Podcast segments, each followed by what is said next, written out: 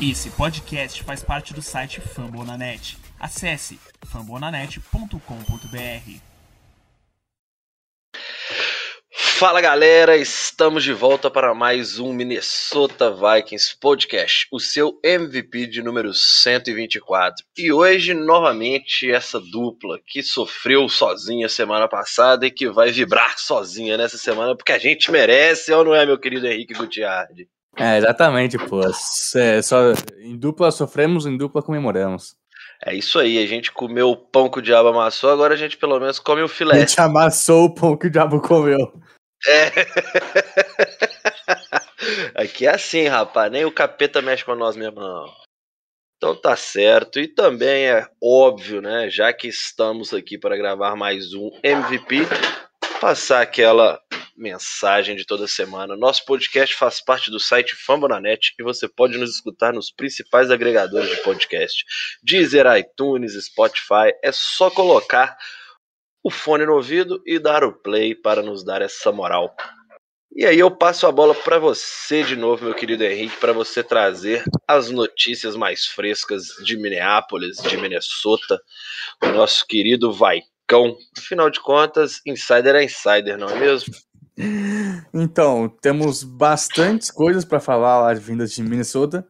É, passar antes com o Injury Report, né, que eu sempre gosto de fazer. É, a gente teve Anthony Barr limitado com lesão no, no joelho ainda. O Bruce Raylan limitado com uma lesão na, na virilha. O, o Bradbury voltando de Covid também treinou limitado hoje, mas foi ativado da lista. É, Blake Lynch com uma lesão na, na posterior da coxa apareceu, mas treinou, participou totalmente do treino. Harrison Smith também voltando de Covid, treino limitado. Adam Thielen com uma lesão no torno calcanhar e no tornozelo. Também apareceu, mas é, treinou cheio. E aí também tivemos um negócio que confundiu uma galera, porque os Vikings colocaram Mackenzie Alexander, é, cadê? Chris Herndon, Brian Neal e o DJ Wono não treinando. Eles falaram não é, sem ser por lesão. Então isso quer dizer que é por motivos de Covid. É, o DJ Wonan é, testou positivo de manhã, é, fez um outro teste de noite, testou negativo. Então é, não dá para saber se foi um falso positivo ou um falso negativo. Ele vai fazer outro, outro teste amanhã de manhã, quando gente chegar no, no treino. E aí esse teste vai determinar se ele está positivo ou não. Ele como ele está vacinado para Covid, é, não dá, a gente não consegue falar se ele está fora de jogo ou não, porque ele precisa de, se tiver sintomático, que é o que aparentemente ele está, ele ia precisar só de dois testes negativos no espaço de, de 24 horas entre si.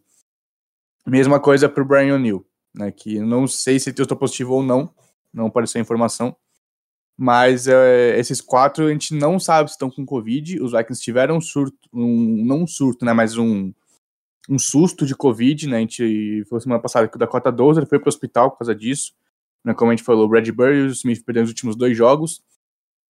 É, semana passada, não sei se foi passado na outra, a gente teve 29 pessoas dos Vikings é, fazendo teste, né, para ver se estava com Covid ou não. Os Chargers que jogaram contra a gente no domingo passado colocaram dois, dois jogadores na lista de Covid, é, incluindo o Joey Bosa.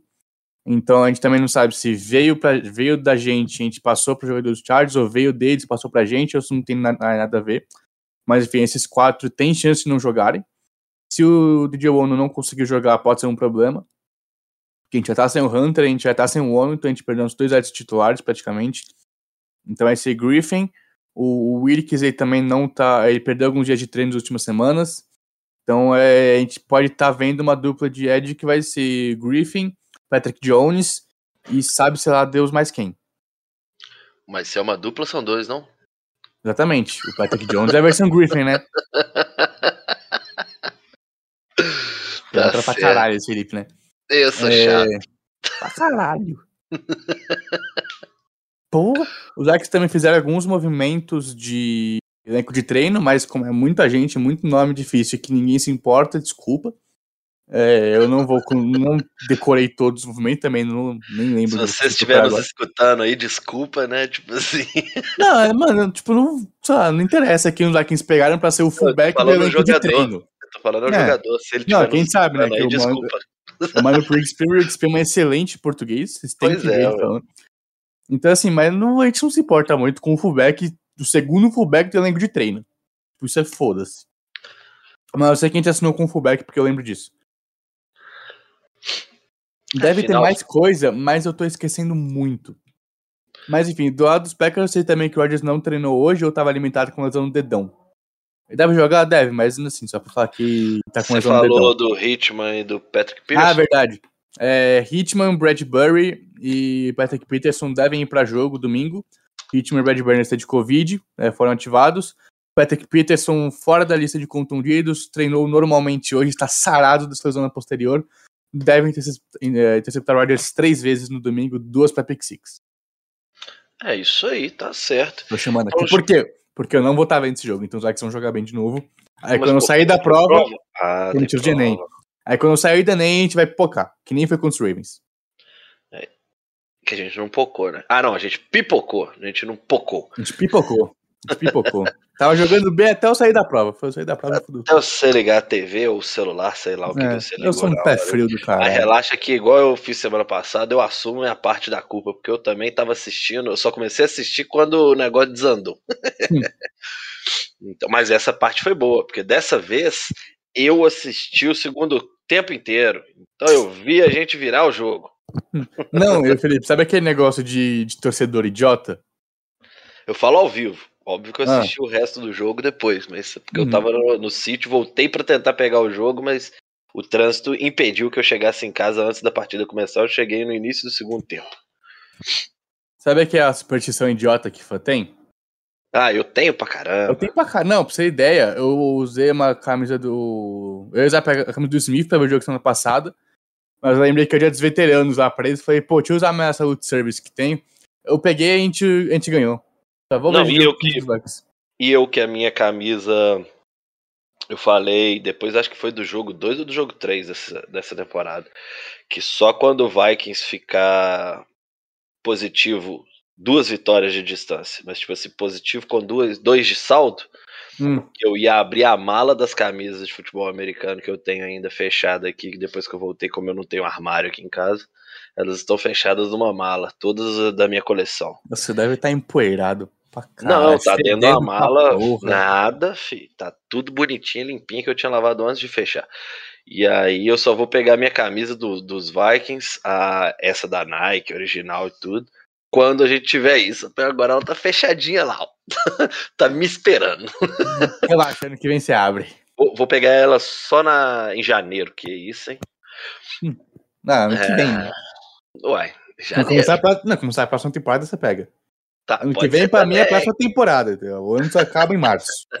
Meu, Na meu última- ano novo é 15 de O. Vikings vai conseguir ficar com essas duas vitórias na última rodada, anota aí. É, a gente vai pegar playoff, vai manter os Zimmer e vai ficar puto por causa disso. Não, não, não é pra isso não, viu, gente? Quem- se, se alguém aí de Minneapolis estiver nos escutando, não- é, é pra ir pra, pode ir pra playoffs, pode fazer o que quiser, mas contanto que a garantia do Zimmer sendo mandado embora. Afinal, tá até aqui nos assuntos separados para o nosso MVP de número 124. Fire Zimmer. sempre fala Fire Zimmer. Fire Zimmer. Mas Então, quando meu- tem que falar mesmo. Meu querido Henrique, pra gente iniciar o nosso debate da semana, Minnesota Vikings 27. Eu já ia falar San Diego Chargers, mas é Los Angeles Chargers. Só um pouco 20. atrasado. Não, foda-se, quem mudou foi eles, eu não pedi pra ninguém mudar essa porra. Então, Los Angeles Chargers 20. E vou te dar a honra, meu querido Henrique Gutiardi. Afinal, a gente não sabe quando será a próxima, mas a gente Verdade, sabe mano. e tem a certeza que a gente pode chamar ele, o menino Galarrone. Então, por favor, faça as honras. Então, Alisson, sei que você vai editar isso aí. Chega aqui, chega no ouvidinho, chega no ouvidinho. Solta o Galahorn, meu patrão!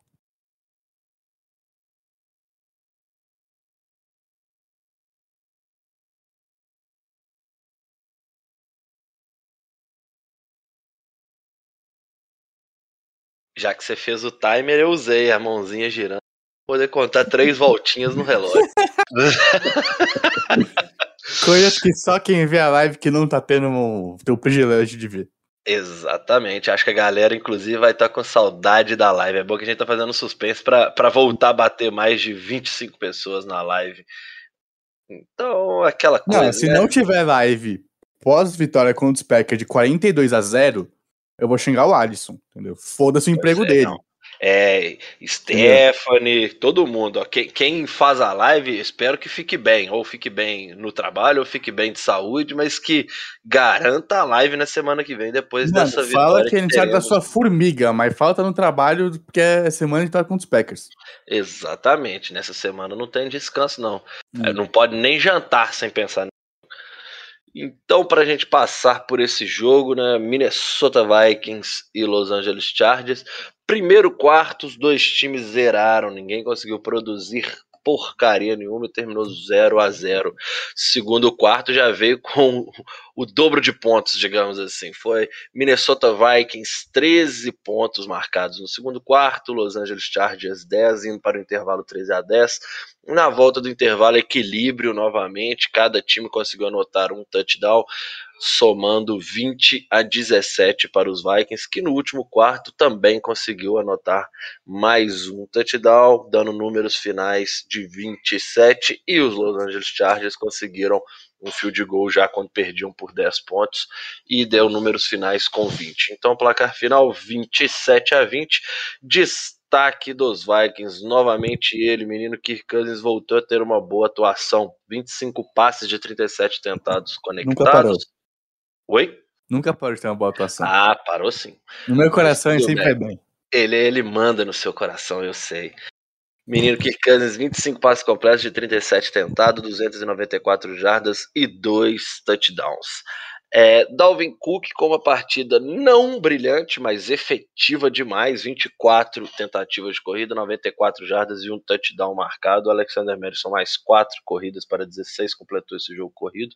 Afinal, Kirk Cousins e Justin Jefferson tiveram números negativos correndo com a bola.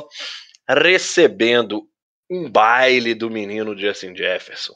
Um baile, uma coisa fenomenal. Nove recepções para 143 jardas, 15,9 de média, mas nenhum TD marcado. Adam Thielen também contribuiu com 5 recepções para 65 jardas e Dalvin Cook mais 3 recepções e 24 jardas. Do lado do Chargers, Justin Herbert terminou a partida com 20 passes completos para 195 jardas, um touchdown e uma interceptação. Outro destaque dos Vikings, e a gente vai poder falar disso, foi a questão da defesa, o que a gente esperava desde o início da temporada, finalmente acontecendo. Jogo corrido praticamente anulado. Austin Eckler, 11 tentativas para 44 jardas apenas.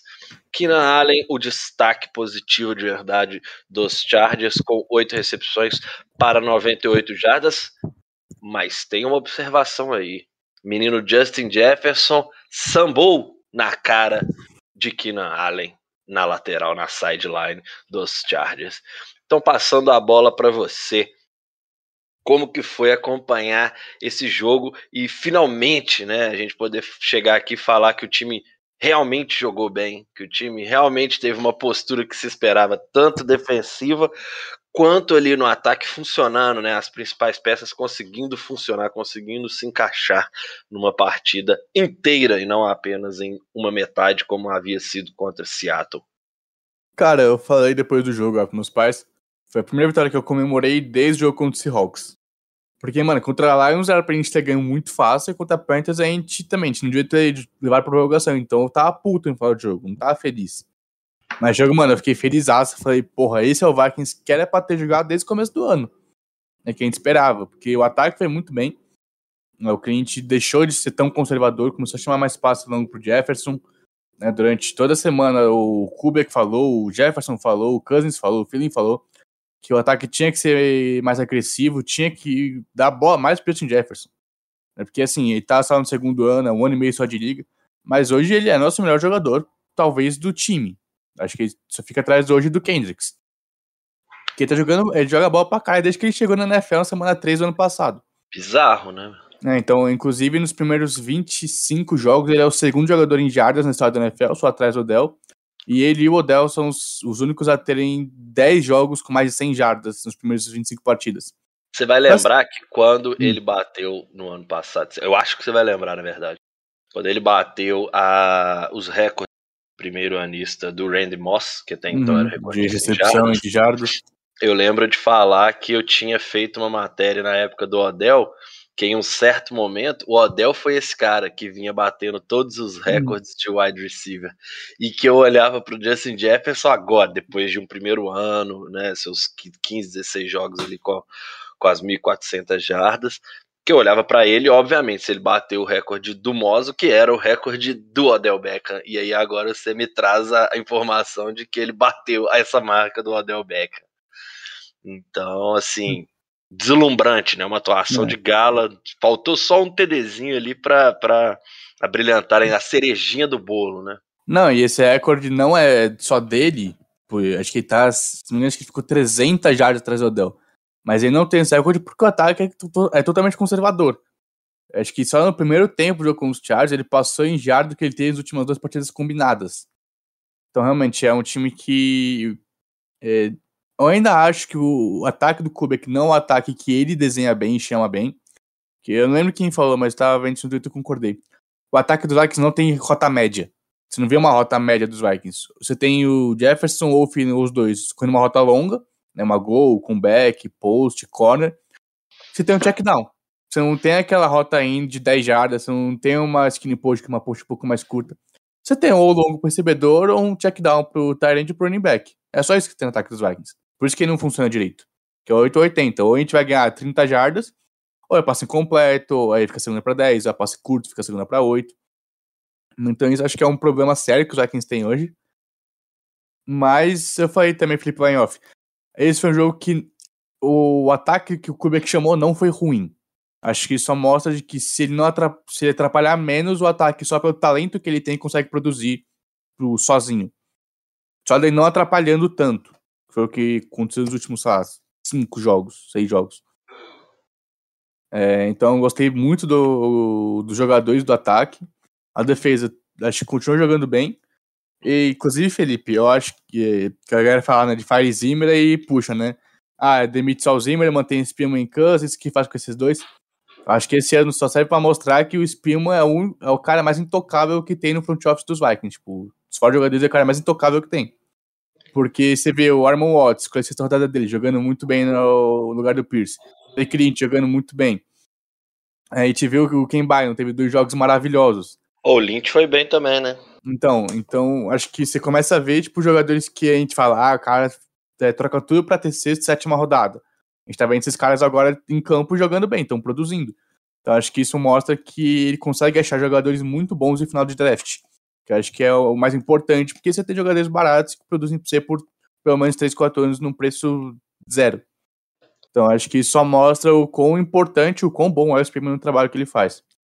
Eu amo esse cara. A notícia ruim da semana é que o Kyle Shanahan liderou o São Francisco 49ers a uma baita vitória sobre o Rams e aí esfria completamente qualquer tipo de conversa que haja sobre sua demissão. Não, mas eu tava vendo que acho que o, o McVay, acho que o McVay não ganhou do, do Shanahan, tipo, nos últimos três anos. É, eu vi a galera postando que o, o Shanahan é o pai do McVay. É, tipo, é o único jogo que o, os Niners jogam bem, tipo, no ano é contra o, o Rams. Rams. Tá certo e errado também. É, divisão, né, mano? Divisão nunca dá pra prevenir. E aqui, deixa eu te trazer uma pautazinha para o nosso debate. Traga. Que eu anotei apenas assim, eu vou. Eu lerei, né? Hum. 4-5, que poderia estar 8-1. Que porra é essa que a gente ainda tá sofrendo com esse time desse jeito? Sendo que o calendário nosso era extremamente difícil, mas a gente tem que olhar que apenas um jogo a gente realmente mereceu perder. Enfim, toda semana eu acho que eu vou ter que tocar nesse assunto, porque quando o time consegue jogar o que jogou contra o Chargers, eu acho que o que mais extrai de mim, do torcedor Felipe Drummond, nesse caso, é o fato de que a gente. Cara, é surreal pensar que a gente tá atrás dos Panthers, por exemplo, Uhum. Sendo que a gente fez grandes jogos contra Ravens, a gente fez grandes jogos contra Bengals. Grandes jogos não, né? Contra os Bengals Cardinals. foi mal, mas igualou contra os Cardinals. E aí a gente conseguiu perder alguns jogos imperdíveis uhum. também, né? Que é o caso do Cowboys com o Rush de Cara, mas eu acho que pelo que foi em campo, os Cowboys acho que botariam nessas derrotas que, junto com os Browns, tipo, são as derrotas que a gente tem e não tem como, tipo, sem volta. Porque assim, o ataque não fez porra nenhuma aquele jogo. E uma defesa que cede 325 jardas pro Cooper Rush merece perder. Mas então, eu falo assim, eu olho muito assim, por que, que um time que consegue fazer o jogo que fez domingo passou por isso, sabe assim? É o, é o, o famoso negócio que eu tô. que a gente vai, vai poder falar mais na hora de comentar sobre o jogo do próximo domingo contra os Packers, mas a expectativa do jogo ser ganhar ou perder por uma posse de bola. Tipo assim, eu não, eu não aguento mais isso. O time sendo bom que a gente vai enfrentar vai ser uma posse de bola para ganhar ou para perder. Se for ruim, vai ser uma posse de bola para ganhar ou para perder. Uhum. E aí, igual esse jogo, anda 10 pontos na frente, é igual eu tinha comentado com você. É, 10 pontos, chegou no último quarto ali, não sei o que, eu, eu pensando, como é que nós vamos Como conseguir que a gente vai entregar? jogo? É, Não, começa até. Como Por que entregar esse jogo? é, porque a grande dúvida quando o torcedor dos Vikings vê o time com duas posses de bola é, nossa, como que a gente vai fazer para não ganhar esse jogo? E assim, Não, nesse você- jogo, pelo menos, a gente não correu risco. O time Não, conseguiu. Felipe. Você viu a estatística que apareceu durante o jogo dos Chargers, né? Não vi a estatística aparecer. Vikings é o único time da NFL que liderou todos os jogos até agora da temporada por pelo menos 7 pontos. Ah, não, eu vi essa estatística. Todos os jogos a gente liderou por pelo menos 7 pontos, a gente Eu ganhou vi. 3. Quatro. 3, a gente tá 3-5, porra. A gente tá 4-5, viado. Não, calma, a gente ganhou de quem? A gente ganhou do Lions. Na verdade, né, a gente ganhou quatro jogos, de verdade. Agora. É, ué. Porque eu esqueço que a gente ganhou de Lions e Panthers. É, porque a gente passou foi raiva naquele. Uhum. É, exatamente. É, mas é isso que eu falo. O Vikings é o time que ele consegue nivelar, igualar o jogo, independente do, do adversário. É, porque Se o adversário for bom, ele nivela lá em cima, é- ele joga como contender. Uhum. Se o adversário é uma bosta, ele joga como o pior time da NFL. Então, isso, Mano, isso que eu o Vikings é o time da da emoção. É, mas tá doido, eu não nasci pra isso, não, Ah, moço. Tipo, a gente não quer nem humilhar nem ser humilhado, a gente quer um jogo equilibrado sempre. Exatamente. E aí eu te faço uma outra pergunta. É esse equilíbrio contra os Chargers que pode nos levar a playoffs?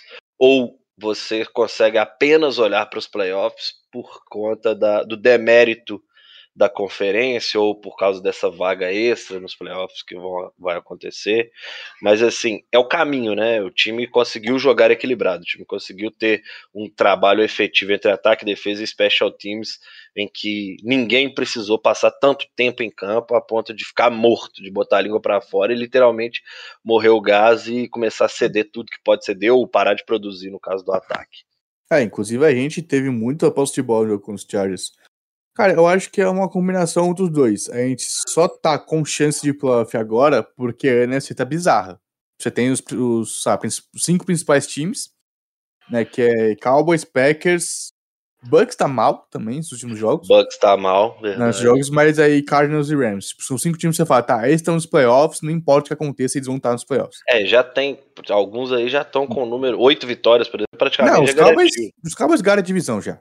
Cowboys Não, é, é. Cowboys Não, divisão. eu falo assim, o Cowboys ganhou a divisão, mas eu falo na questão de Cardinals e Rams, eles estão Ah, sim, chegando num é o ponto que o também. número de vitória deles, eles já estão garantindo o wildcard. É, aí você tem, tipo, times que ninguém sabe como tá acontecendo, mas estão brigando por vaga de playoff. Tipo, Falcons, é, Panthers, a gente.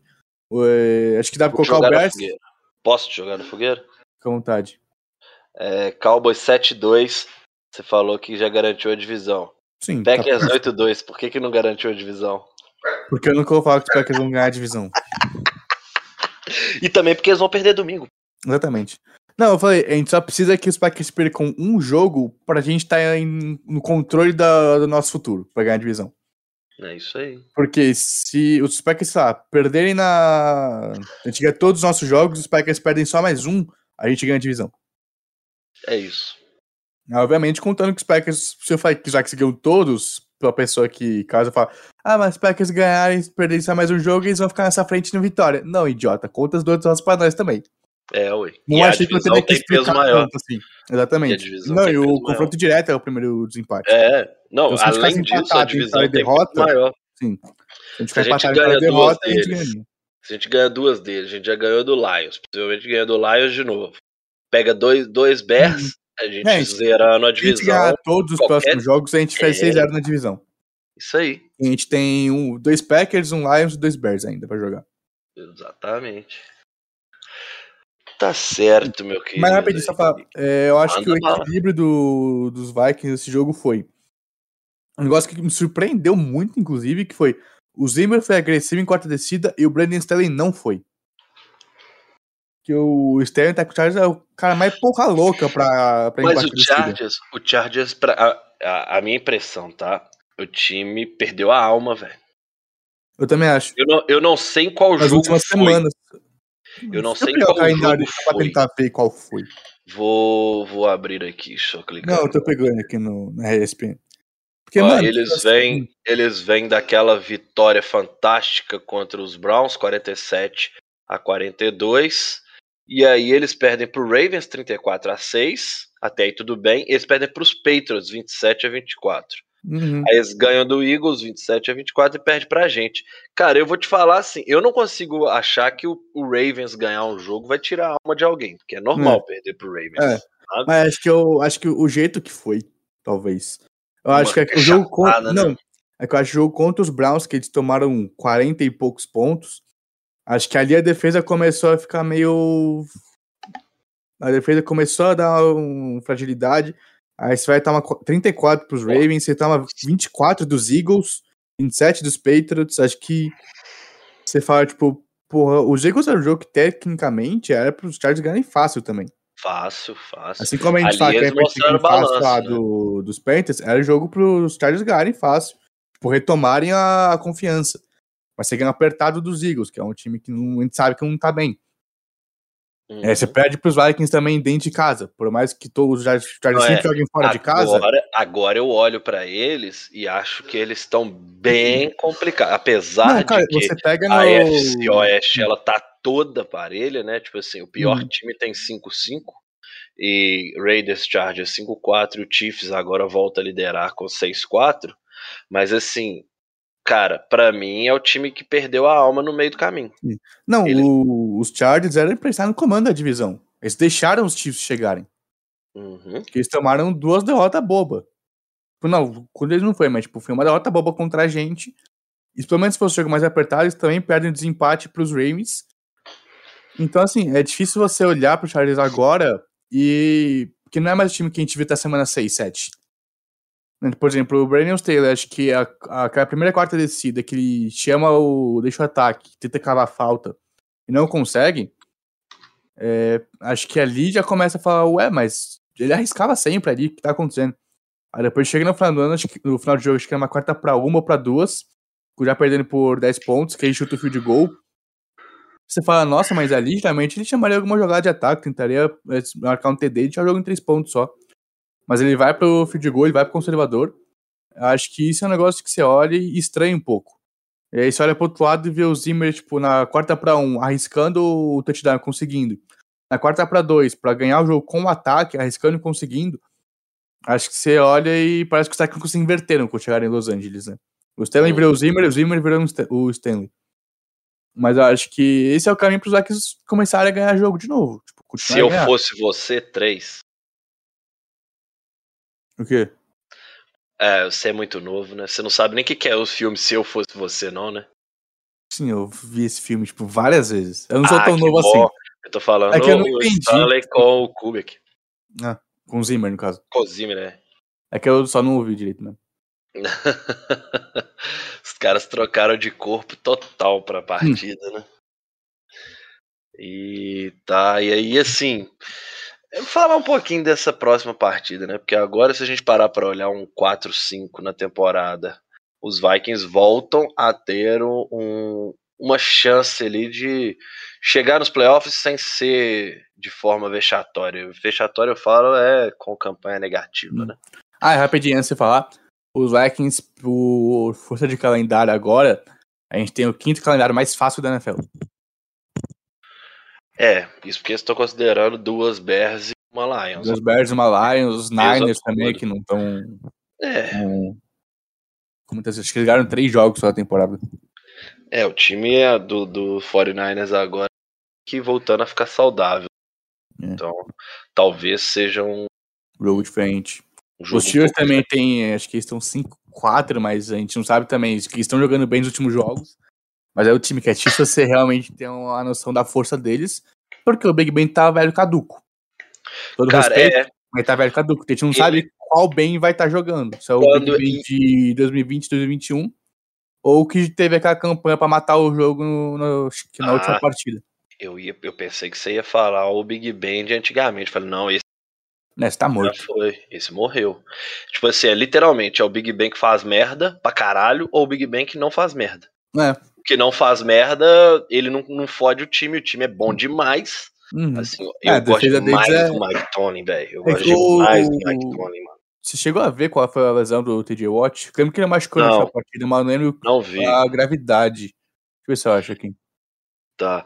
E aí, até passando um pouquinho disso, né? A gente vai falar Vikings e Packers, do clássico da NFC Norte do próximo domingo, mas passando o nosso calendário. Depois dos Packers, a gente pega 49ers, Lions, Steelers, Bears, e aí só contra o Rams a gente meio que volta a ter um jogo que os Vikings possivelmente não vão chegar como favoritos ou com pelo menos o mesmo peso, né? Porque Steelers e rapidinho, 49ers. rapidinho. Diga aí. É, não foi nada sério, ele deve jogar com os Chargers nessa semana. Ah, então é. Então volta. O Steelers é um time forte. Enquanto o Mike Tomlin estiver lá, assim. Não, mais Big eles não, eles não ficam negativos. É. Mike Tomlin não Nossa. fica negativo. É um time que você, no mínimo, respeito você vai ter que ter sempre quando você for enfrentá-los. É, Hum. mas aí passando assim, que nos próximos cinco jogos, os Vikings eles são favoritos em pelo menos. Não, em dois com certeza, e nos outros dois, para mim, ele chega com a mesma força que o adversário, no mínimo, que é 49ers e Steelers. Contra os Packers, e aí deixa eu dar uma passada nesse jogo. Jogo da TV, graças à eleição, que a gente já sabe que é fajunta mesmo, mas Uhum. dessa vez vai nos beneficiar porque nós estamos enfrentando os Packers. Defina sempre- beneficiar. É, defina beneficiar, vai passar pra cá, vai ter chance de mais pessoas passarem raiva ao vivo. É, de ver a vergonha. Mas, mas a gente vai ver, vai ver vergonha. Nesse tipo de jogo é que eu acho que essa porra desse time gosta. Sacou? Tipo assim, ah, foi-se o tempo que, que pegaram o Rodgers, era garantia de derrota. Tipo assim, foi-se o tempo mesmo. Nos últimos anos, mesmo ele bem, não tem tanta garantia. Era mais difícil pegar o Trubisky do que pegar o Aaron Rodgers, porra. Não, acho engraçado que nos últimos dois jogos em Minnesota os Packers ganharam. Nos últimos dois jogos em Green Bay os Vikings ganharam. É, e no ano passado, com um, um dos melhores jogos da vida, se não o melhor jogo da vida do Dalvin Cook, né? Uhum. Três ou Primeiro- quatro touchdowns, não Foi o primeiro jogador na história a marcar os primeiros quatro TDs de um time. É, então assim, tomara que se repita dessa vez dentro de casa. O jogo é no West Bank Stadium, domingo, dia 21, às 15 horas, com transmissão. É da ESPN? Eu não, eu não peguei É, certinho. é, da Canal. ESPN. O jogo da votação é na, na ESPN principal. Isso, então na ESPN principal, às 3 horas, sintonizem aí, torçam muito e torçam para que esse time consiga novamente fazer uma bela apresentação, como aconteceu contra os Chargers. Vikings chega 4-5, como a gente vem falando, Green Bay Packers chega com 8-2, campanha de time que já está nos playoffs, possivelmente, por causa dessas oito Uhum. vitórias que era o que a gente estava falando. É, para esta partida, Minnesota Vikings volta a ter o nosso querido Hitman, nosso Harrison Smith e Patrick Peterson de volta além do Bradbury. É, Bar treinando limitado também pode ser um jogador que apareça no jogo.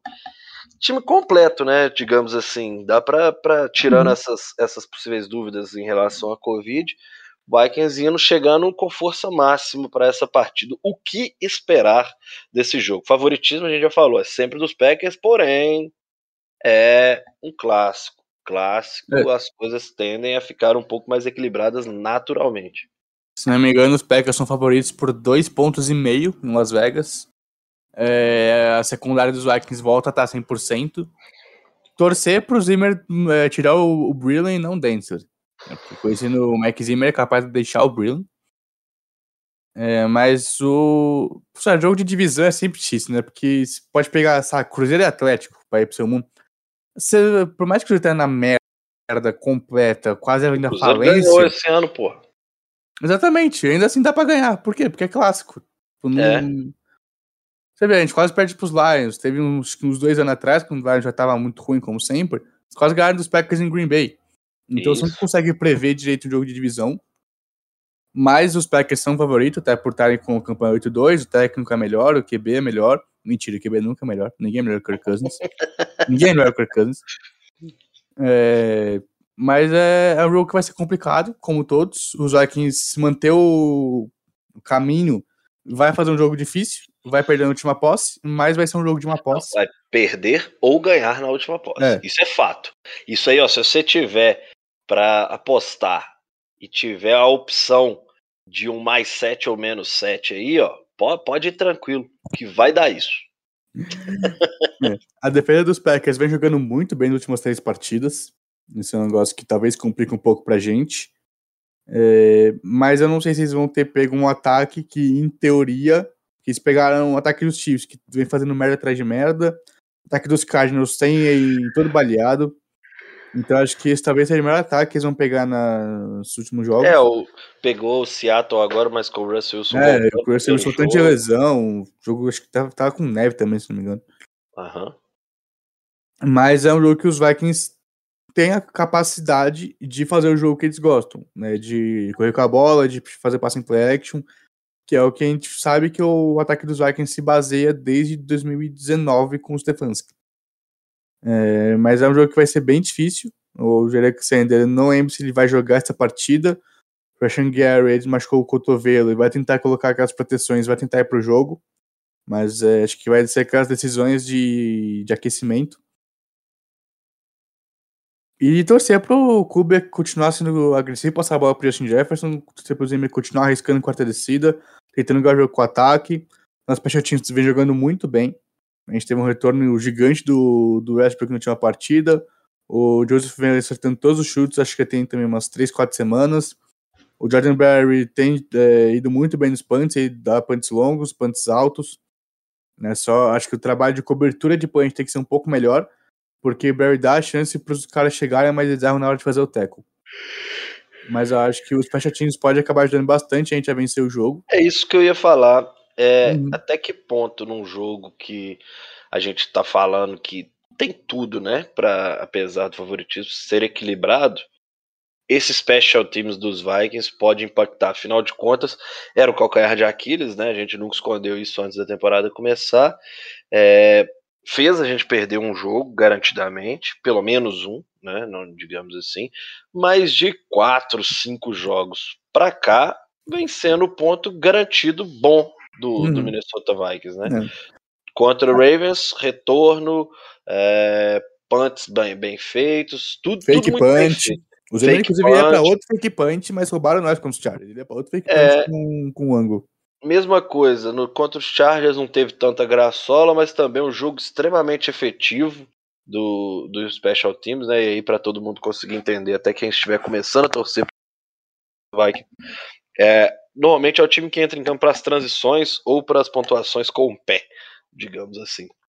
Então, é, até que ponto num jogo que promete equilíbrio, ter um special teams com a confiança em alta é tão importante assim? Chega bem, né? A gente chega bem. Finalmente a gente pode falar que o special teams dos Vikings chega bem na partida. Não, cara, special teams é, eu acho que a unidade mais importante que você tem, talvez. Porque se você tem um punter bom, falando de Panther, como é o caso dos Packers, acho que o Panther deles é um dos melhores da liga hoje. O cara tem uma perna gigante, ele tem um punch de 82 jardas na temporada, é o mais longo da, da, do ano. Ele deu um pouco de sorte também no kick da bola, mas ainda assim, o, o, um Panther bom sabe dar a bola no, no kick certo. Ele tem uma média, acho que, de 45 jardas por punch, que é a maior marca da história dos Packers. Então, quando você tem um Panther bom, mesmo que o ataque não consiga produzir tanto, sabe? Às vezes fica preso dentro ali de 20 jardas, você consegue inverter o campo e deixar o outro ataque também dentro de 20 yardas, de, de 20 yardas deles. Porque se o Panther consegue. É, dar, costas a parede, né? É, aí você também consegue avançar, talvez você tenha um, campo mais curto consiga a bola na posição melhor. Porque o seu Panther colocou eles lá atrás. Mas também tem vários Panthers que conseguem colocar a bola dele na linha de 5 jardas, que é o. Aí sabe que o Panther realmente é bom. É o quão constante ele consegue deixar a bola dentro da linha de 5, 10 jardas sem ser um touchback. Que é um negócio que o cara do Panthers Packers também faz muito bem. Então acho que você tem um punter bom, você tem um special teams que você consegue fazer a cobertura de punch, né? Só na prevenção, que eu acho que é mais importante. Cobertura de punch para não deixar um retorno grande, cobertura de kickoff para não dar um, um retorno grande. É, punch bom, kicker confiável. Cara, você consegue segurar um jogo só, quase só nisso. Né? A defesa fazer o mínimo, ataque fazer o mínimo, você consegue ganhar um jogo assim, mais ou menos. Então acho que é importante a gente ter um special, um special teams que chega com confiança, como você falou. A gente tá vendo o Zimmer usando o Kenny Wango como pra fake punch, né, aproveitando a velocidade dele. Eu ainda queria ver ele entrando no ataque de vez em quando, porque eu acho que ele tem um potencial muito bom para jogada explosiva. Então, sei lá, eu, eu falei isso em algum lugar. Bota um Wildcat com o Cook recebendo snap fazendo uma, uma read option com o Wango. Um dos dois vai correr livre. Então, é, acho que é importante você ter essas opções em, em special teams. E, cara, acho que o nosso chega bem. O Crosby teve um, uma parte da temporada muito mal com os Bengals, que eles quase perdem. Né, ganharam depois na prorrogação, mas o Crosby errou acho que uns dois, três chutes também naquela partida. Inclusive dois para ganhar o jogo no, no, no final do último quarto. Então acho que se a gente conseguir. Se o jogo for muito parelho, em ataque e defesa, acho que Special Teams vai acabar definindo. Tá certo. Certíssimo. Cara, por incrível que pareça, por hum. incrível que pareça mesmo, eu só tenho mais um tópico aqui, você acredita? Temos 42 minutos de gravação. Acho que a gente nunca foi tão sucinto na vida. Mas Aqui sobre... só em dois, né? Aí começa a ir mais rápido. Ah, mas semana passada em dois a gente fez uma hora e vinte. A gente tava puto, né? Quando a gente tá feliz, a gente fala menos. É, isso é verdade. A gente comemora mais e fala menos. É. Cameron Bynum, bem demais no último jogo. E agora com essa. Ele, ele tá dentro da possível Covid, não tá? Não. Não? não. Ah, então, então coisa linda, maravilhosa. Ele que teve um jogo espetacular contra os Chargers, virou um baita de um reforço para para nossa secundária e chega nesse jogo bem demais, né? É o último tópico que eu tenho separado aqui. Já pedi perguntas para os nossos torcedores. Ah, inclusive fiéis. eu tenho uma pergunta também no, no WhatsApp. Então fale um pouquinho de, de Bynum, como é que você espera o uso dele agora com a volta de, do Hitman também, para esse jogo contra os Packers. Cara, você vê como o mundo é cheio de coincidências, né? Eu hoje estava escrevendo um texto sobre como os Vikings podem utilizar Cameron Bynum no, e eu faço essa pergunta. Agora. E não foi combinado. Ó, que... Não foi combinado. É... Eu separei em três partes no texto que eu fiz. Uma é totalmente sem graça, provavelmente vai acontecer. Outro que é um pouco mais engraçadinho o outro que nunca vai acontecer, mas eu acho que ia ser incrível. O mais sem graça é rotação entre Woods, é, Smith e Byron. Ah, então você tira o Woods de alguns snaps, tira o Smith de alguns snaps, deixa o Byron alguns snaps. É, acho que é o mais plausível de acontecer, o mais possível. O Woods, por enquanto, é o... chegou em todos os snaps. Já aviso que é o que eu, que eu faria. É.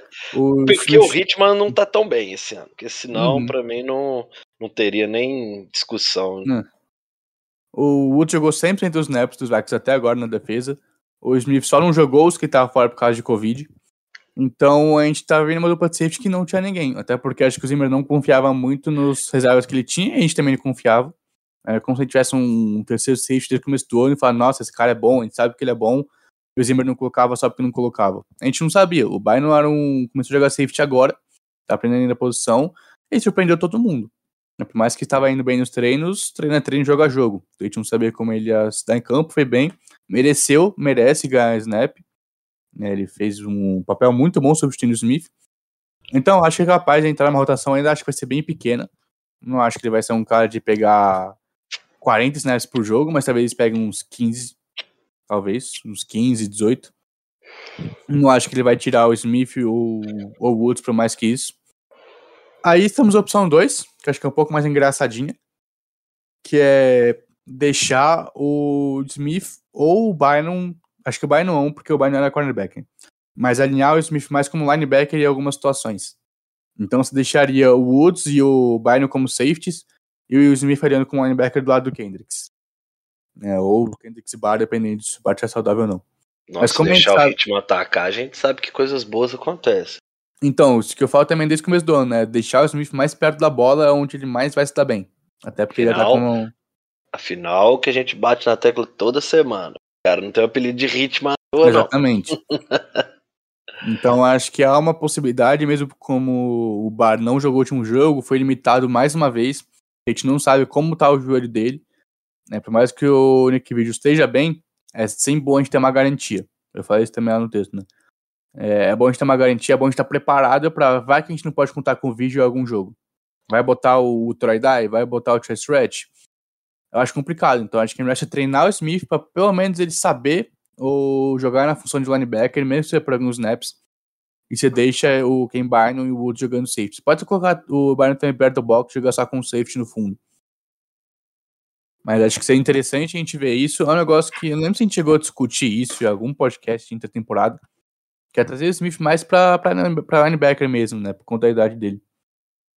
É, Dá mais anos de vida útil pra ele. É, porque aí pelo menos ele fica mais perto da bola. Por mais que talvez se um pouco mais de contato, ele consegue agir mais do que se ele ficar no fundo do campo em cover 2, correndo atrás de todo mundo e não fazendo nada. Que é o que ele tá fazendo esse ano. E a minha terceira opção, que eu acho que eu fiquei mais fascinado, porque eu fui pesquisar, né, fazer o, o texto, de, defesas com três safeties. Você já ouviu falar dessa defesa, Felipe? Não. É uma defesa que você tem três safeties no fundo do campo. Em vez de dois, ou um. Cara, eu achei essa defesa incrível. É, começou com em Iowa State 2018.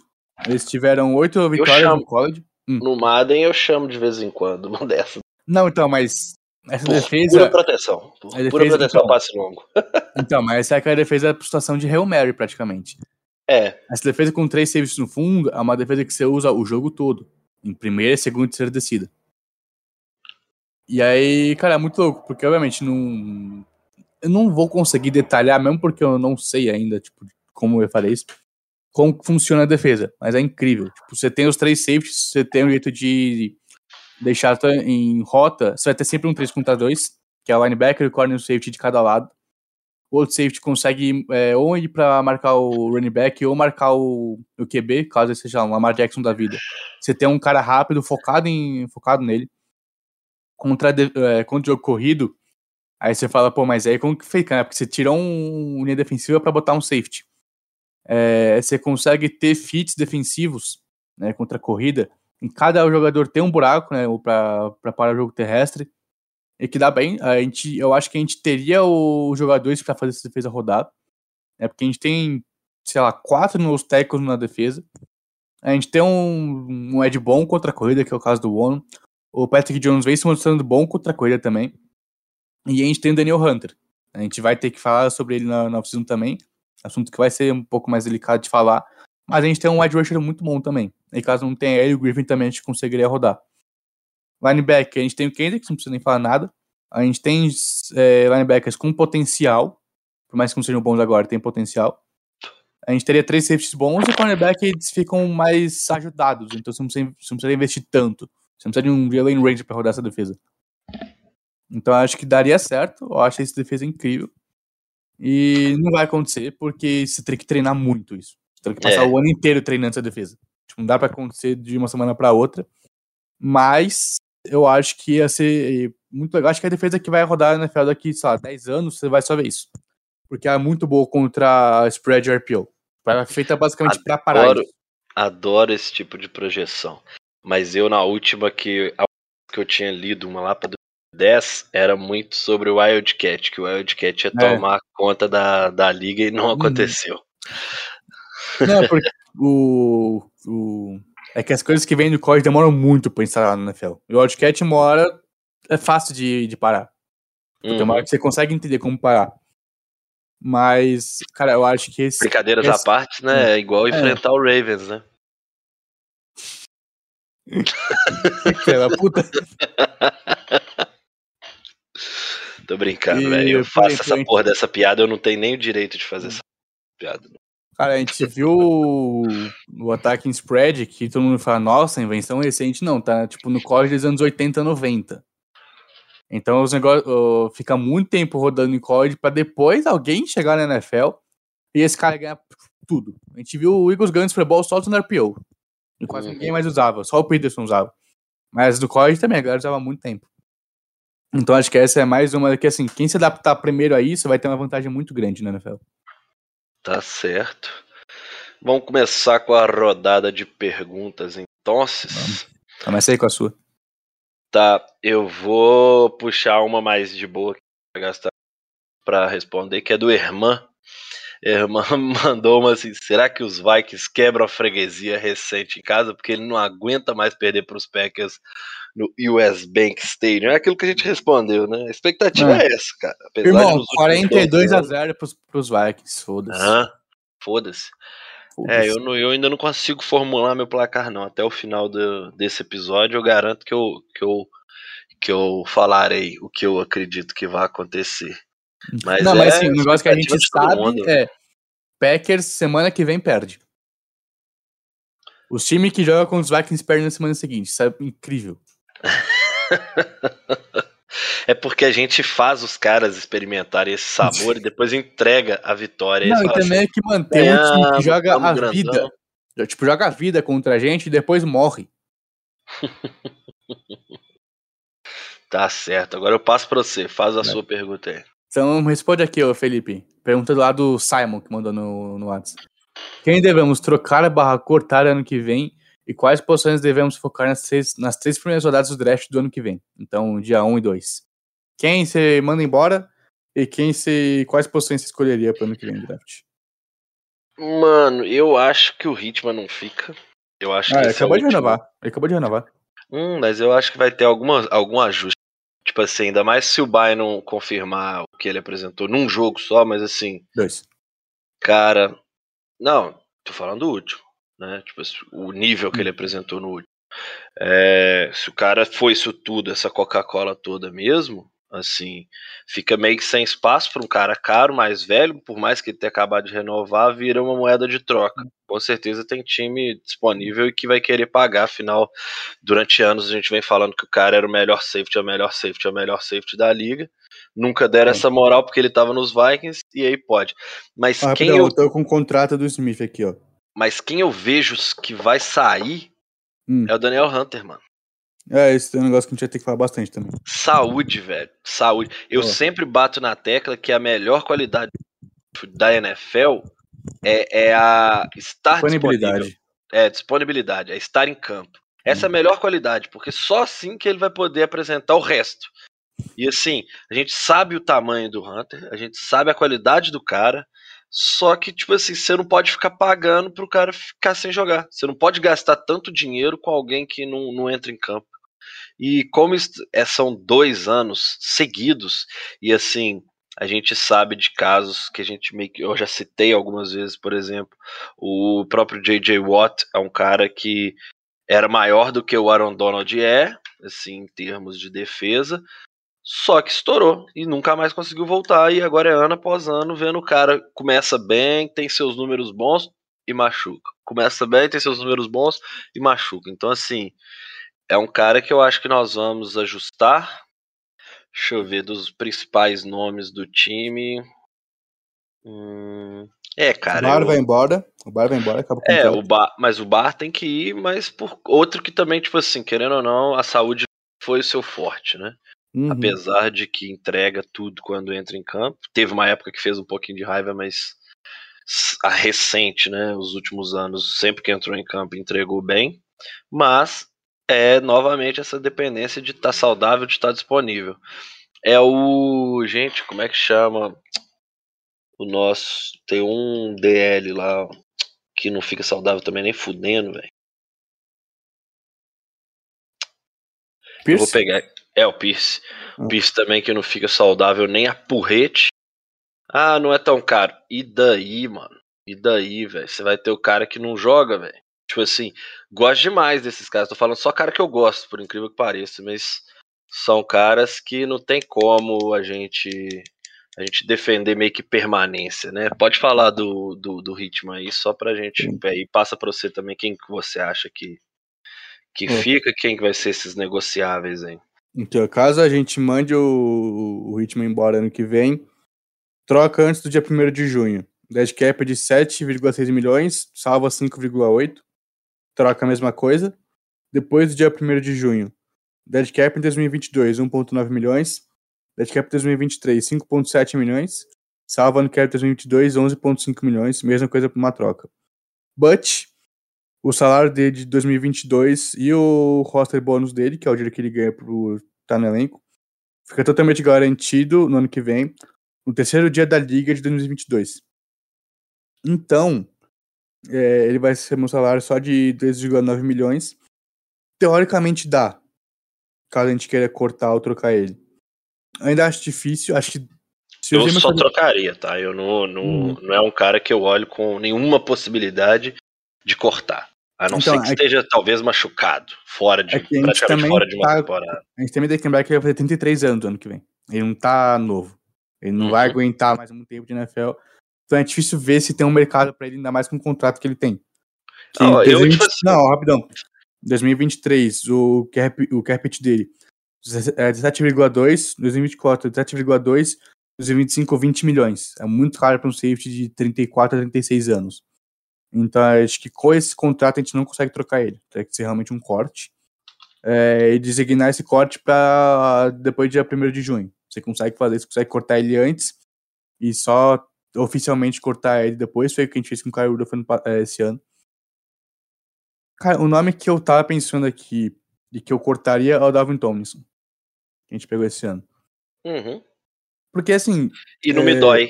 Me dói eu pensei nos que mais me dói, mas ele não me dói. Não, porque, por exemplo, o, o Pierce, ai, tá machucado, mas o contrato dele por média anual é mais barato. Uhum. O contrato dele é mais barato e quando ele tava em campo, ele jogou melhor. Eu não tô gostando muito do, do ano do Tomlinson. E a gente tá vendo, por exemplo, o que o Blake Lynch tá fazendo, o Carmen Wallace tá fazendo, e são dois novos tecos. Então a gente uhum. consegue parar. O, o Watson é um puta no teco gigante. Então a gente tá vendo que a gente tem profundidade de elenco na posição. Acho que a gente não precisa ter dois caras pagando esse, é, valor. É muito mais barato se a gente cortar. Ó, vamos supor, se cortar ele ano que vem. Ah, não, não é muito barato, não. é, de, é, de novo, teria que ser uma troca pra. Na rádio tá fugindo, a gente não troca ele, não, nem fudendo. Uhum. Ah, porque o, ele tem Void Year. Ah, que bacana. Eu não tinha visto essa parte. É, o que são Void Years? Você dá um contrato teoricamente maior para espalhar o signing bônus, que é a bônus de assinatura, que é uma média anual. Então, vamos supor, o contrato dele. Deixa eu fazer esse conta. Você tem 12,5 milhões em signing bônus dividido por 5 anos, mais o segundo ano do contrato dele, que é o 2022, depois disso é void. Então o contrato dele é de 2 anos. Mas para não ficar um cap tão grande para essa temporada e para a próxima, você adiciona esses 3 anos que teoricamente não existem, mais o signing bônus se espalha para eles. Então o que acontece? Depois que acabar o contrato dele no ano que vem, é como se ele fosse cortado, e a gente vai ter um dinheiro morto de 7,5 milhões. Puta. Para 2023. O cap já deve estar nas alturas em 2023. Acho que não vai fazer assim puta diferença. Não é, mas eu falo é. Sim, é, é tudo uma. é tudo um supositório, né?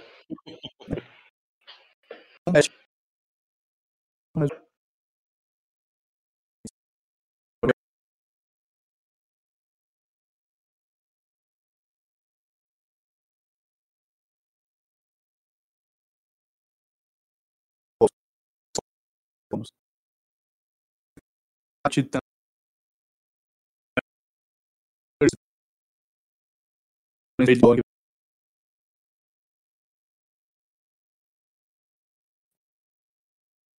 Acho que de quatro. Não deixar o Miffin, o continua jogando. E esse par vai no que achar ele O caso do Hunter, a gente vai falar depois. Mas foi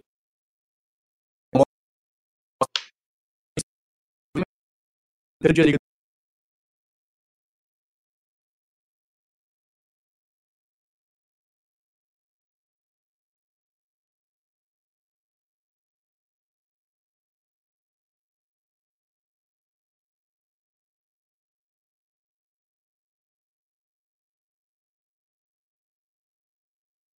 Eu caí, né? Ou então, voltou, né? Voltou.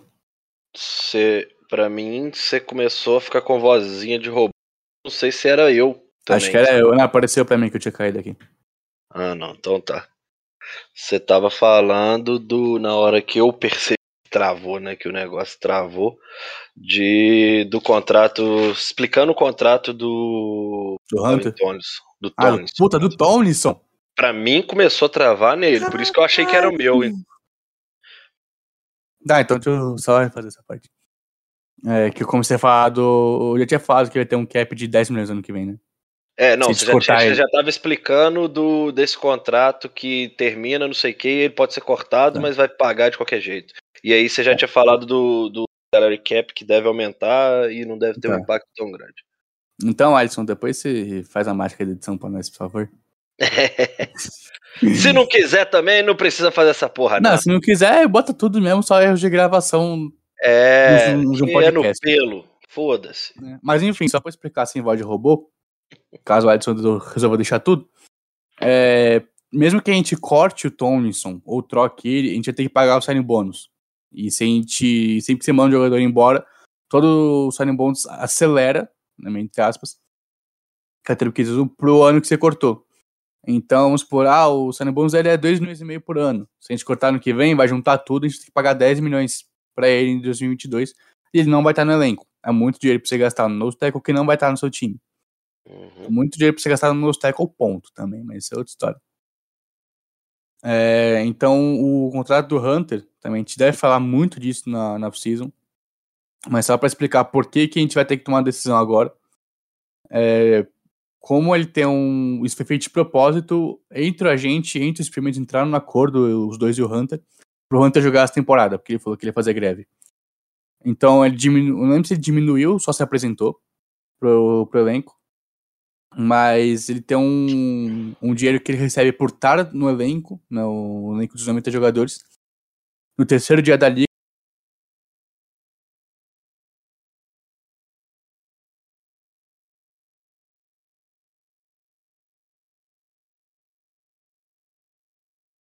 De 18 milhões de dólares. E é em, em signing bônus, não por causa de cap, mas por questão realmente de grana, tipo, de nota, dinheiro real. Porque se lembrarem que dinheiro não é infinito, por mais que sejam bilionários, você não pode gastar todo o seu dinheiro com. dando pro jogador assim. Bala e batata. É, senão virar várzea. é, então é muita coisa pra você dar assim pra um jogador. Como o Felipe falou, um jogador que vem de dois anos de lesão, perdeu o ano passado inteiro por causa de no pescoço. Não é perder- nenhuma crítica à qualidade. Não, não, não é crítica, pra ele é um excelente. É, isso. Mas assim, às vezes tem que tomar decisão difícil. A decisão difícil hoje talvez seja trocar um, é, trocar um cara que não que nos últimos dos últimos 16, mais 17, 33 jogos vai ter jogado 8. Desse, é, desse cara você não, você não teve ele em campo praticamente. Ah, ele é muito bom, é um dos melhores atletas da liga, eu concordo. Eu sempre defendi o Hunter, sempre vou defender, eu adoro ele. Mas talvez chega, chegou a hora de que a gente fala, é melhor a gente tentar pegar, sei lá, duas coisas de primeira rodada, uma de primeira rodada, uma de terceira, uma de segunda, enquanto a gente consegue, do que dar um contrato gigantesco pra um cara que ano que vem, sei lá, vai romper o ligamento do joelho. Ele vai ter outra lesão na parte superior do corpo, porque a gente já se machucou duas vezes. Então é difícil, às vezes, você tomar essa, é, essa decisão tem que ser muito bem pensada. E você não pode fazer com o coração.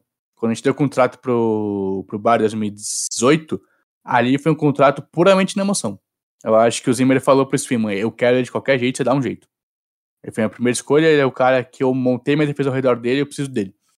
Então ali o Spearman teve que dar um contrato maior do que deveria, né, para trazer o Bar, porque ele era a peça que o Zimmer usa na defesa, por mais que não seja, nem fosse nosso melhor linebacker, tem dois anos. Então, realmente, o contrato do Hunter já. Talvez a gente tenha um episódio inteiro só pra falar disso, em fevereiro. Mas é, vai ser bem complicado com a situação do Hunter também. E quem você pegar, em que posições você pegaria no começo do próximo draft? Cara. Bicho, eu ainda acho que nós precisamos de uma pecinha ali na, na UF, mas eu não queria gastar a primeira escolha. Eu Hum. deixaria isso, sei lá, pro terceiro round, tentar achar alguém, um talento bruto. Tipo, o Wyatt Davis foi caindo e a gente conseguiu pegar, saca? Uhum, só falta usar, né? É, só falta usar. Cara, eu, eu acho que, se tivesse dependendo da posição, tem que ach- achar um Ed, velho. Se a gente Sim, tá falando em cortar o Daniel Hunter, nós temos que Não, ser lógico. classe, a classe do ano é isso. muito boa em Edge. Tipo, muito boa mesmo Uhum. em Edge. Não, e, e assim, fica mais fácil de pensar nesse corte, né?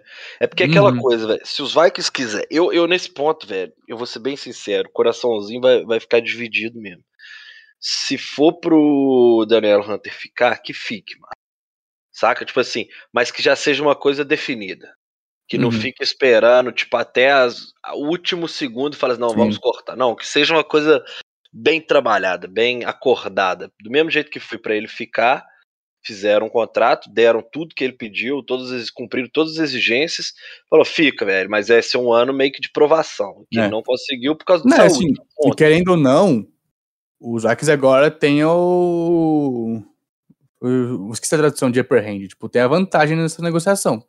Uhum. Porque eles falam, tá bom, você quer, a gente vai dar um contrato, mas não é o contrato de mais caro de Edge. Por quê? Porque você jogou só os últimos oito jogos de 33. Então a gente tem que saber Isso. se a gente pode contar com você. Sabe, você quer ganhar um salário alto? Tá bom, a gente vai dar um salário alto, mas não vai ser muito garantido, o salário bônus vai ser mais baixo. Por quê? Porque a gente precisa de uma garantia de caso você se machuque, a gente pode se livrar desse contrato também. Uhum. Então, assim, os Vikings, eles têm a vantagem nessa negociação, sim. Se o Hunter tivesse ficado saudável o ano inteiro, jogasse como ele tava jogando, a gente tava fudido. Você tem que pagar pro cara 25 milhões por ano. Mas não mais. Agora a vantagem é nossa, se a gente quiser dar um contrato de 17, 18 milhões, a gente pode. E tem chance de aceitar esse contrato porque a gente sabe que ele tava machucado. É. É isso mesmo. Então, assim, eu já falei duas posições, né? Eu vou de Edge, por conta exatamente estar pensando em cortar Daniel Hunter, aí na primeira, minha primeira escolha. Minha terceira escolha seria uma linha ofensiva, mas aí ver talento, sacou? Tipo assim, mas falando a posição especificamente. Uhum. E, cara, buscar na- no segundo round tentar achar um, um corner físico. Um corner co- tipo o que o Xavier Rhodes fazia. Que é cara que gosta de ter o contato das cinco primeiras jardas ali pra desequilibrar, pra fazer o que seja. Mas que, tipo assim, que contra os, os grandes wide receivers, ele saiba fazer o trabalho de, de, de bater, né? Tipo assim, de, de contato mesmo. Porque eu sinto falta demais, velho. Tem muito tempo que a gente tá jogando só com jogador pequeno ali, velho. Uhum. Mano, o que me Então- incomoda é que a gente vê muitos Vikings jogando marcação muito soft. Tipo, você vê os, os corners 6 jardas de distância do recebedor. É, terceira pra um. Mano, teve uma jogada, na terceira pra um, acho que foi com, antes do, do TD que o Herbert passou pro Austin Eckler. Era terceira pra um, eles chamaram, acho que uma RPO com uma slant do, do cara que o Brian tava marcando. O Brian tava 6 jardas de distância dentro da, tipo, quase na end zone. Mano, lá você joga, tipo, na frente dele. Porque se o Brian não, não faz isso, a slant não fica de graça e eles talvez não conseguissem a primeira descida e nem perder depois. Então isso me incomoda muito nessa defesa. Você vê muitas vezes os, os corners marcando muito longe, tipo, e dando aquelas rotas curtas fácil. Eles avançam, tipo, 5, 6 jardas no passe. é, eu fecho assim, mano. Na minha só essas três. Pra você muda o quê? A Edge a gente concordou? Hum. Cara, é... eu vou ser chato e falar, me pergunta de em janeiro, porque eu vou saber quem é nosso técnico. Porque, por mas exemplo, hoje, mas hoje, com sabendo hoje, essas cons- movimentações. considerando, que o, considerando que o Zimmer fica. Porra, voltando pro não, time- não, eu nem tô não. pensando com ele. Não, é que, é que, por exemplo, você Fale, tá, Zimmer. te demite o Zimmer. Aí quem vem? Tá, Foda-se, a, vem. gente vai, a gente vai pegar um técnico que gosta de jogar em, em spread. Talvez considerar um recebedor é importante. Talvez ele vai valorizar pegar mais um recebedor que pegar um cornerback. Eu acho que a gente precisa de cornerback. Uhum. Então acho que isso dependeria muito de quem é o nosso técnico. E também, é, Ed é a maior força dessa classe. Acho que a gente vai sair do, do começo com o Ed, com o Ed Rusher. Mesmo porque se a gente ficar com, com o Hunter, o Zimmer, o Griffin tá velho igual. O Griffin não vai deixar de ficar mais novo só porque o Hunter ficou. Ficar mais velho porque o Hunter ficou. Então a gente ia precisar, acho que ainda de um, de um outro Ed, talvez. Deixar aquela rotação entre o Ed novo, o Patrick Jones, o Narius Robinson. Acho que essa é uma rotação interessante, bem jovem. É, um linebacker também seria uma opção, por causa do, do bar. É, cornerback. Acho que safety a gente não precisaria, acho que não teria também ninguém que vale a pena no- muito no começo. É, talvez um linha ofensiva também seria bom ter. O ano, acho que talvez não ano que vem, mas no próximo já talvez pensar em pegar um running back por causa do, do Madison. Aham. Não, sei se, eu- não, é- assim, não é eu acho- inteligente a gente pagar um running back reserva. Não, Ainda eu que acho Madison que. pode titular. Hum, aí que tá. Essa, Então, essa é uma eu discussão que a gente pode deixar até pra depois. Eu acho que Então, nós eu- vamos. Nós não vamos ter dar os dois um- ano que vem. Então, o que eu faria? Só dar um suporte. Eu trocaria o Madison no próximo draft, talvez. Eu veria como tá a classe de running back e trocar, se tivesse boa, eu trocaria o Madison. Se não tivesse boa, eu esperaria até a semana 8 e trocaria ele na, na deadline. Porque não faz sentido você pagar dois running backs em 2022 na NFL. Não faz o menor sentido isso. Então, acho que é. Por mais que eu goste muito do Madison, ele é um excelente reserva, vai ser titular quando chegar na Free. Mas não faz sentido a gente manter ele. Tipo, é muito caro, é melhor a gente pegar um reserva que consiga também fazer, dar um caldo e deixe o ângulo só pra retornar e aparecer de vez em quando fazer graçola. Mas acho que hoje, considerando que a gente, vai man- que a gente manteria o Zimmer, eu iria de cornerback na primeira rodada. Também dependente de quem tiver. Mas eu iria de cornerback, edge e linha ofensiva. Ou linha ofensiva e edge, porque edge é mais profundo. Certo. E pra gente encerrar, a última pergunta é do Hospedrim. Eu adoro esse nome. Uhum. Eu sempre falo com ele. Sempre que ele posta alguma coisa, eu respondo com Hospedrim. Hoje, Pedrinho. O Hospedrim ele mandou assim: as mudanças apresentadas de fora das quatro linhas serão suficientes para alavancar jogos mais positivos para os Vikings? E aí ele meio que, que explica essa pergunta, né? Ele, nas últimas partidas vemos atitudes menos conservadoras, principalmente quando olhamos o Special Team. É aquela coisa que a gente meio que já debateu, né? Tipo assim, É. o time chega bem, né? Esse, Cara, eu acho que o Zimmer tava esperando o Angle ficar saudável pra chamar Special Teams. Porque logo no primeiro jogo do Angle ele chamou um fake punch. No segundo ele chamou outro fake punch. Uhum, tem lógica também, né? Tem, né? É, porque acho que ele não, não achava que o Abdullah ou o Osborne ia conseguir fazer isso. E ele, Tá tá certo em certo. pensar, ele tava certo em pensar isso. E você acredita que essas mudanças que aconteceram nos últimos jogos pode ser essa virada de chave dos Vikings? Cara, assim, eu não falaria nos últimos jogos. Eu falaria no último jogo. No último, né? É, porque Verdade. assim, contra os Ravens, Não, a gente também os- foi conservador pra caralho. Ah, mas aí que tá, velho. Contra os Ravens, eu acho que ali eu consigo até ver mais culpa da defesa do que do ataque de perder. Não, não tô falando, tipo, de culpa. Eu tô falando fora das quatro linhas. Tô falando Zimmer e Kubik. Sim, sim. É muito conservador. O ataque não começou a ser muito conservador no segundo tempo, porque tava com a vantagem. O jogo só conseguiu correr com a bola, que seja atacar. A defesa não conseguia sair de campo.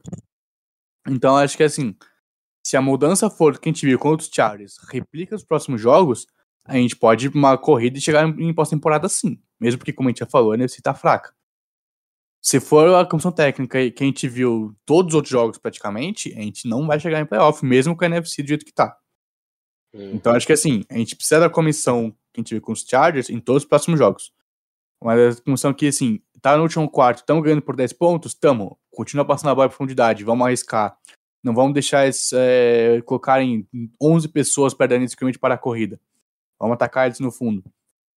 Acho que essa é a mentalidade que tava faltando. E a gente viu vários jogadores falando isso nas últimas semanas. O Jefferson falou, o Feeling falou em entrevista. Né? A gente não a gente tem que ser mais, a gente tem que arriscar mais, a gente não pode ser tão conservador. Eles falaram isso.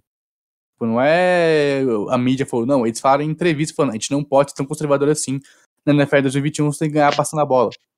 É, acho que foi meio que um aviso direto pra comissão técnica. Falando, mano, passa a bola, você tem dois grandes caras, usa a gente. Então acho que esse negócio que me incomoda um pouco. E eu queria ver mais também no KD Osborne, porque eu tô com saudades. Tá certo. Então, agora de supetão, antes da gente passar para nossas considerações finais, é a brincadeira que tava rolando hoje no Twitter. Os três melhores Hum. jogadores da história da sua franquia. Pra você. Cara, essa é difícil pra caralho. Alan Page e Randy Moss, com certeza. Acho que isso, qualquer. A maioria das pessoas que vão falar isso. Eu não coloquei. Você não colocou Alan Page? Não, eu preferi pôr o Fran mano. Eu também é porque botei. você vai. Não, tá, você fechou bem. Eu e o Eu Alisson, a fechei. gente só. Vocês trocaram o. Botaram Adrian Peterson. Peterson. É. É. Eu botei Frank Tarkenton, Alan Page e Randy Moss. Tipo assim, a gente sabe quais são os quatro, mas quando tem que É. fazer três, fudeu, tipo assim.